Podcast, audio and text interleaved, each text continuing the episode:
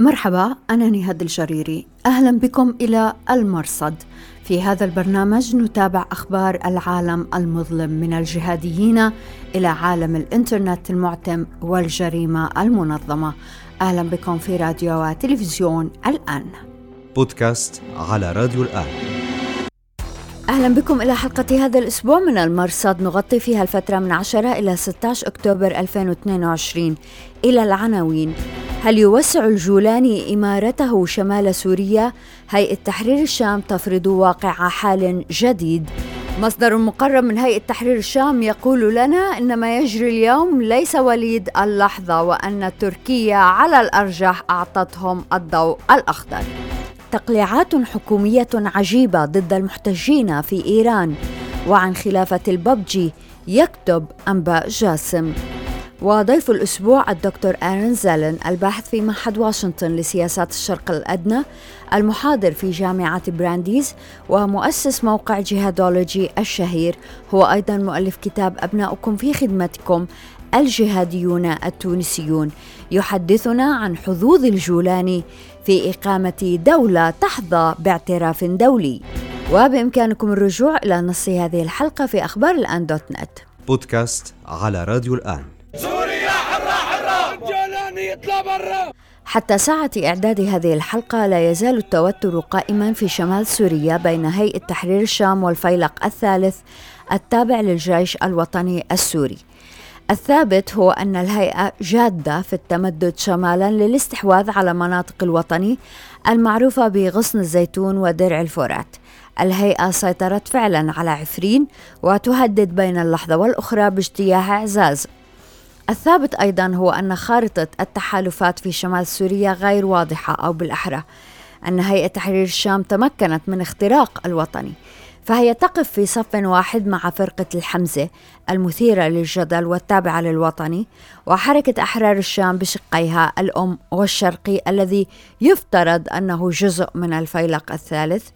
هذا الصف يقف في مواجهة الفيلق الثالث وجيش الإسلام التابعين للوطني.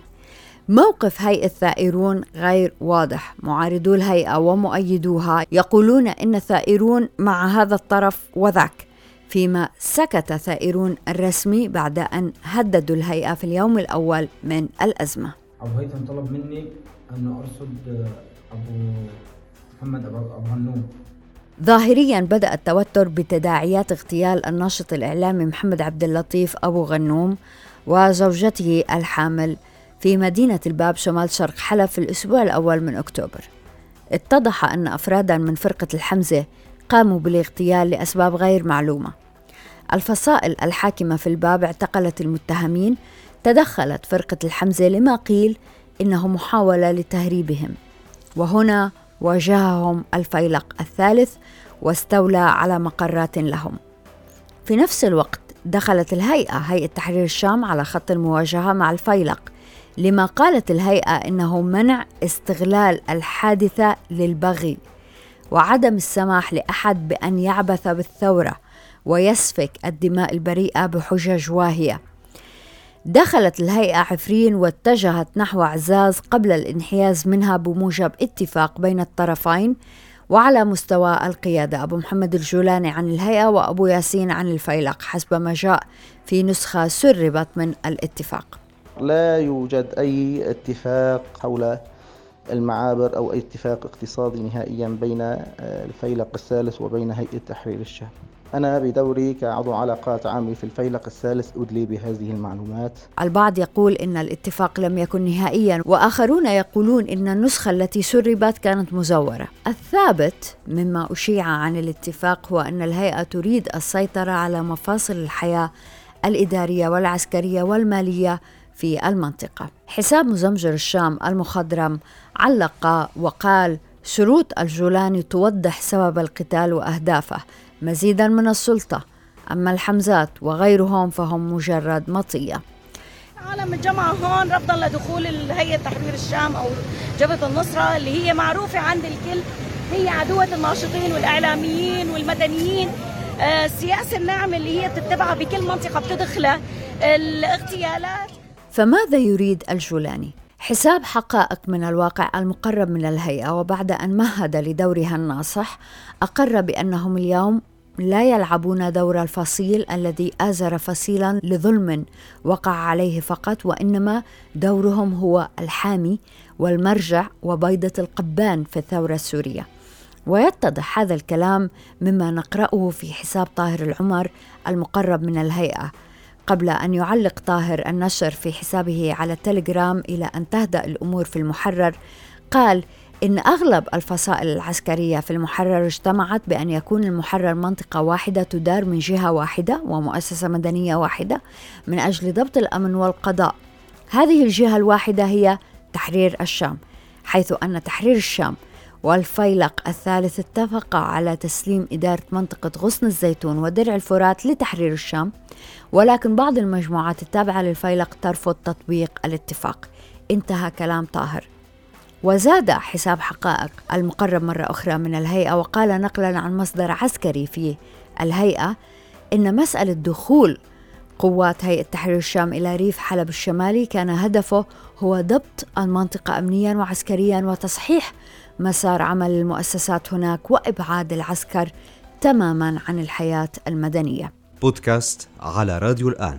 الجولاني لا ينتظر أحد فبدأت الهيئة في عفرين فعلا بالتصرف وكأنها صاحبة الأرض والجمهور فنشرت صور لمسؤوليها وهم يقومون بجولة ميدانية لإدارة المنطقة برفقة مديرية الشؤون الإنسانية.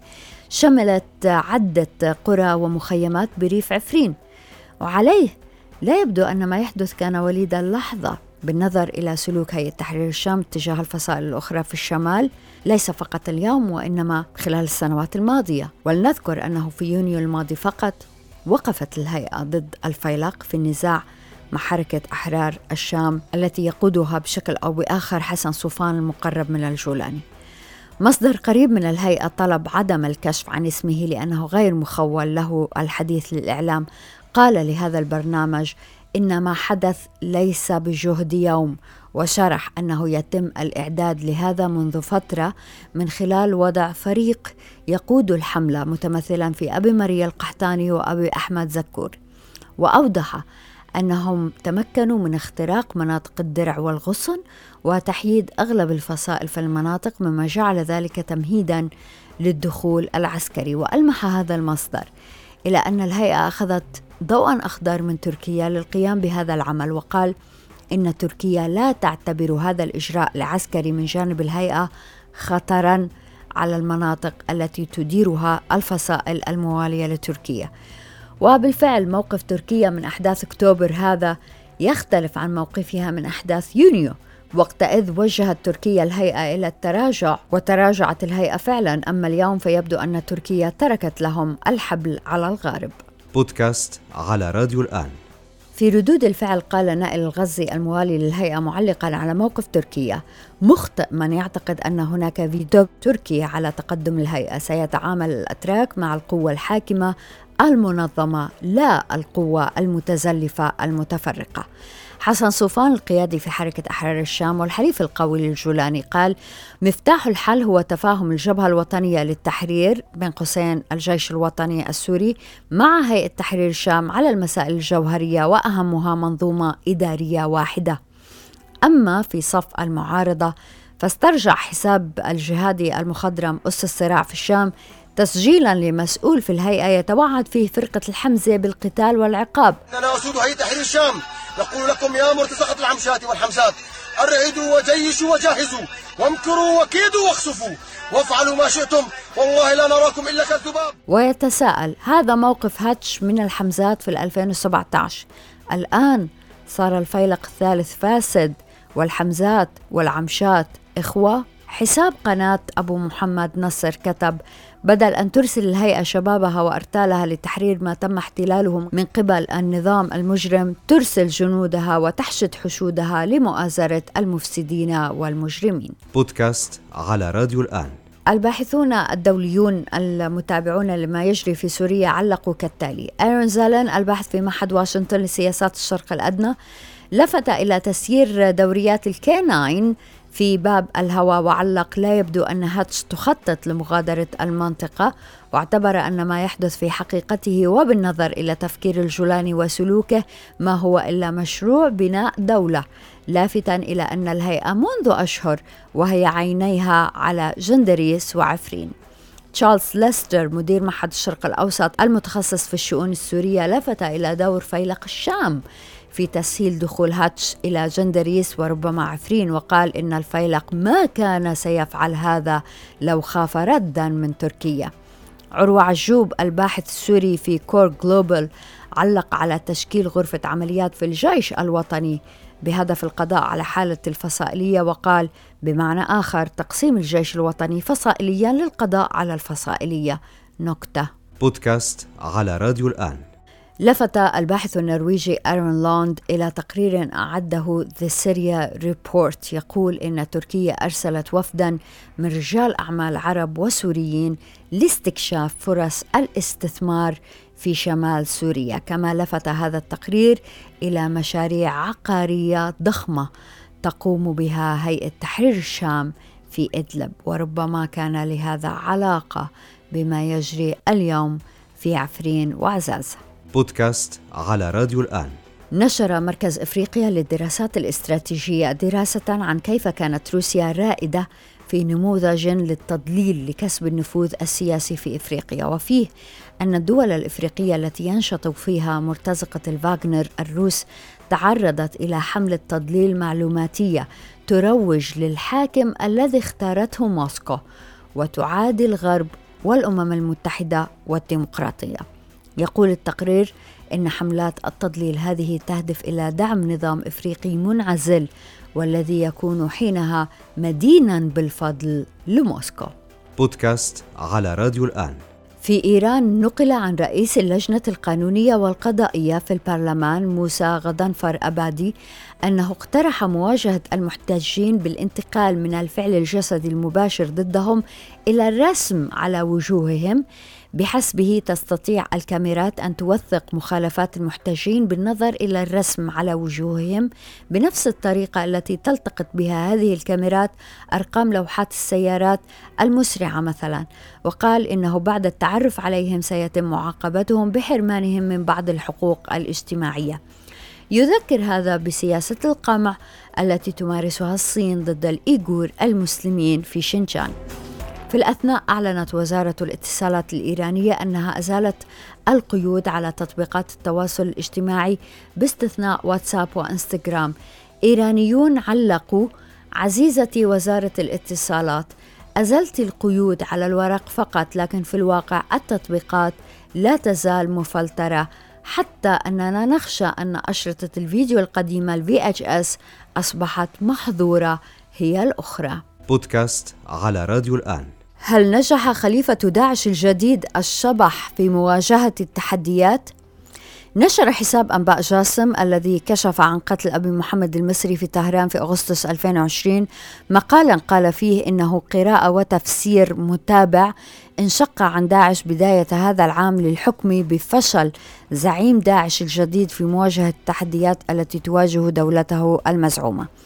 في هذا المقال يقول إن خلافة الببجي تتقوقع على نفسها وتعاني من إضمحلال الموارد الاقتصادية والبشرية يقول لم يستطع الخليفة الجديد أن يجد بديلا للقادة ولا يستطيع هو أن يتحرك بنفسه ليبني جيلا جديدا يستطيع أن يتبع سياسة النفس الطويل التي ميزت التنظيم. بودكاست على راديو الآن. أهلا بكم دائما في راديو التلفزيون الآن. بالنظر إلى ما يحدث في شمال سوريا أعيد بث هذه المقابلة التي أجريتها مع الدكتور أيرن زالن حول سياسة هيئة تحرير الشام بين منظمة محظورة ولكن طامحة باعتراف دولي. ما هي السيناريوهات المتاحة أمام الجولاني للحصول على هذا الاعتراف وبالتالي تأسيس دولته أو إمارته؟ شكرا جزيلا لوجودك معنا دكتور زالن Thanks for having me.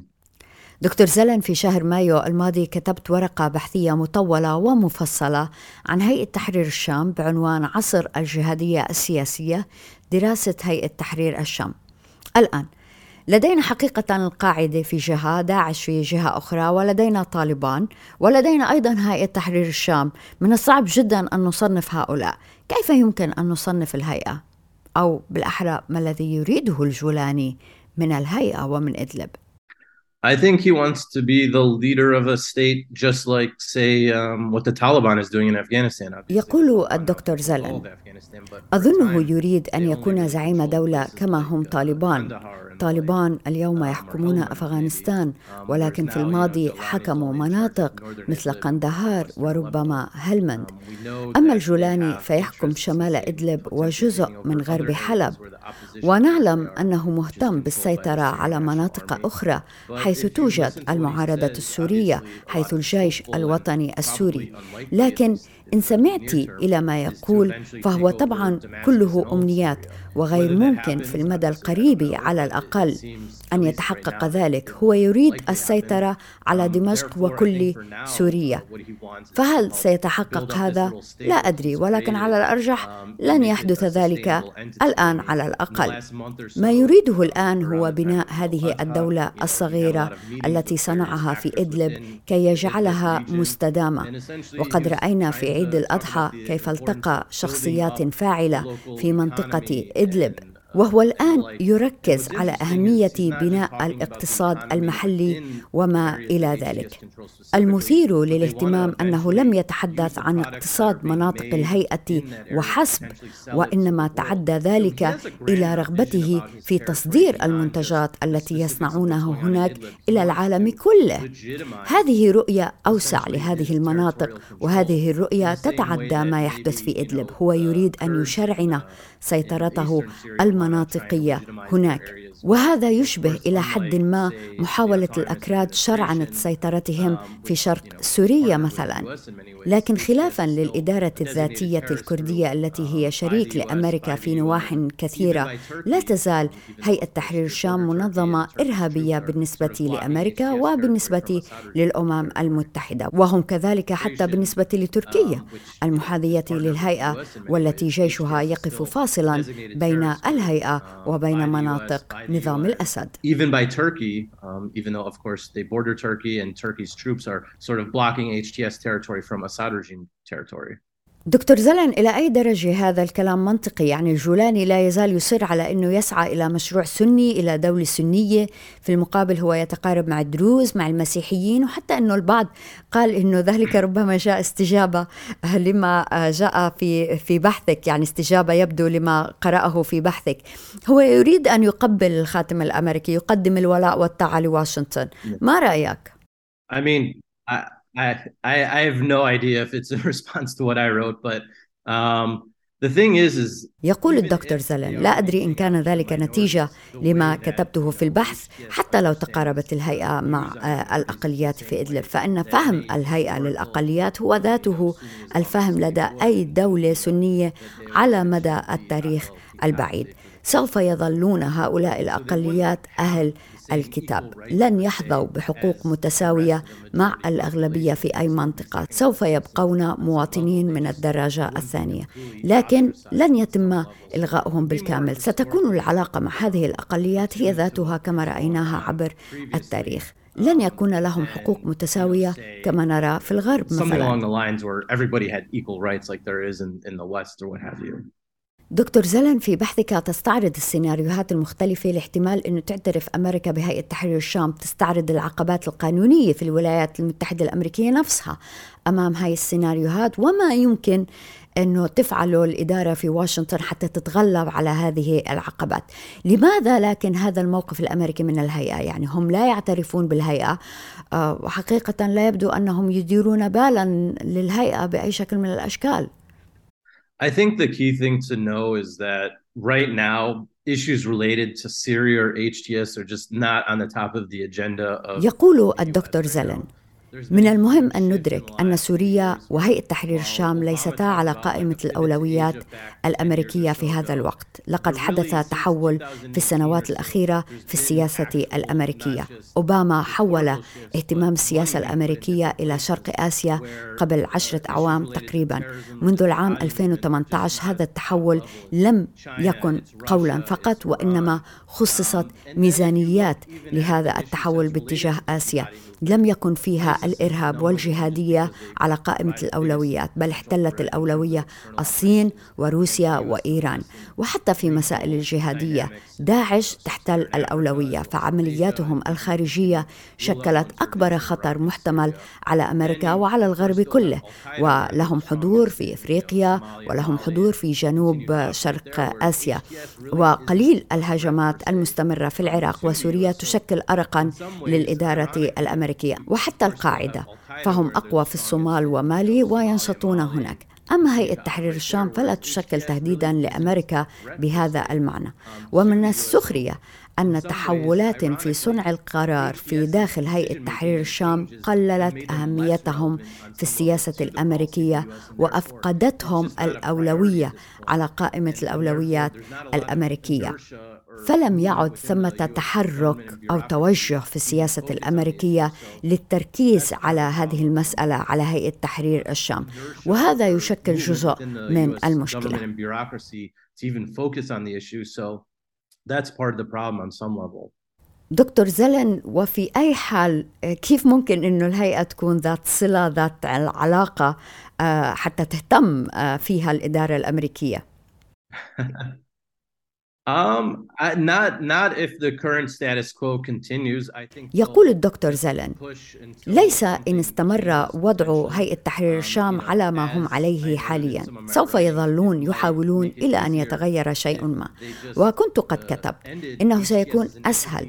على قادة هيئة تحرير الشام لو أنهوا الهيئة ككيان وحولوا أدواتهم إلى ما يشبه وزارة الدفاع مثلا ضمن حكومة الإنقاذ التي هي جسم تكنوقراطي مدني التي تدير الحياة اليومية في المناطق الخاضعة لهيئة تحرير الشام. عندها قد يقولون إنه لم يعد ثمة هيئة تحرير الشام وحكومة الإنقاذ هي غير مصنفة على قوائم الإرهاب وبالتالي نحن جاهزون آه، للعمل آه، على غرار آه، ما حدث مع أمريكا. مثلا عندما ساعدت في إنشاء قوات سوريا الديمقراطية قسد التي هي في جزء منها مؤلفة من اليابجة المعروفة تاريخيا بأنها الفرع السوري للباككي والباككي مصنفة على قوائم الإرهاب. أما قسد فغير مصنفة.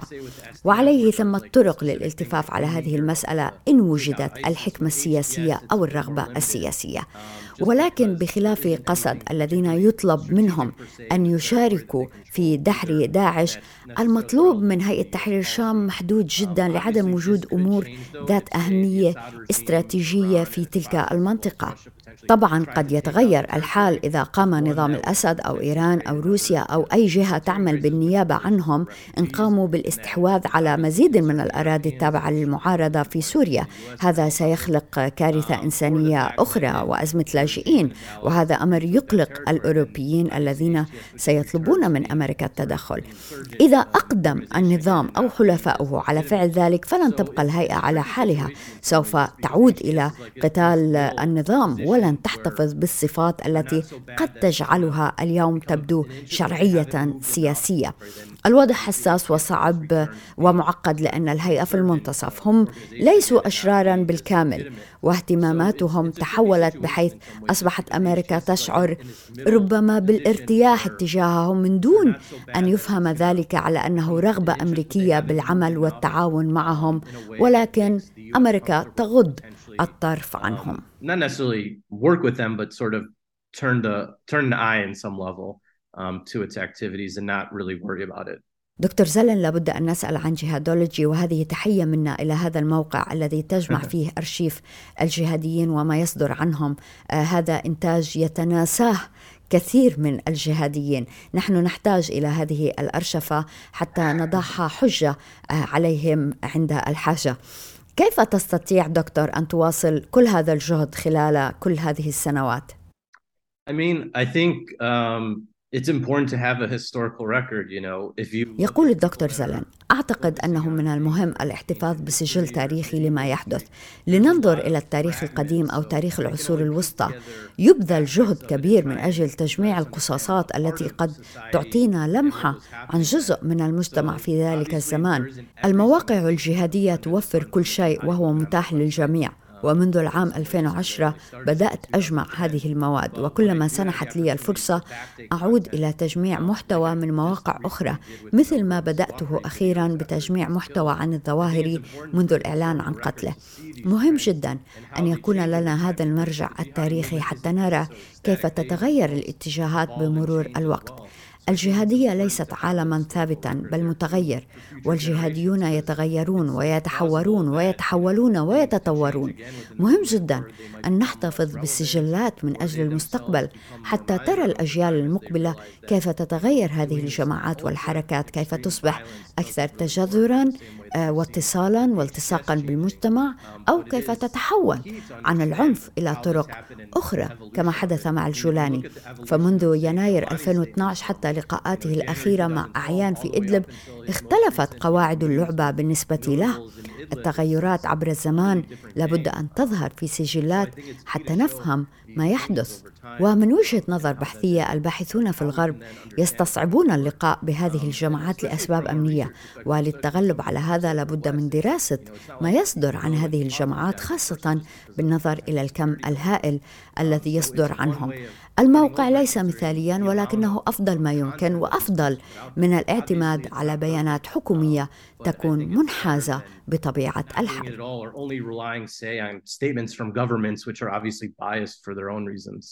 الدكتور إيرن زالن شكرا جزيلا لوجودك معنا. شكرا جزيلا. وشكرا جزيلا لوجودكم معنا في راديو وتلفزيون الآن. أنا نهاد الجريري مع السلامة. بودكاست على راديو الآن.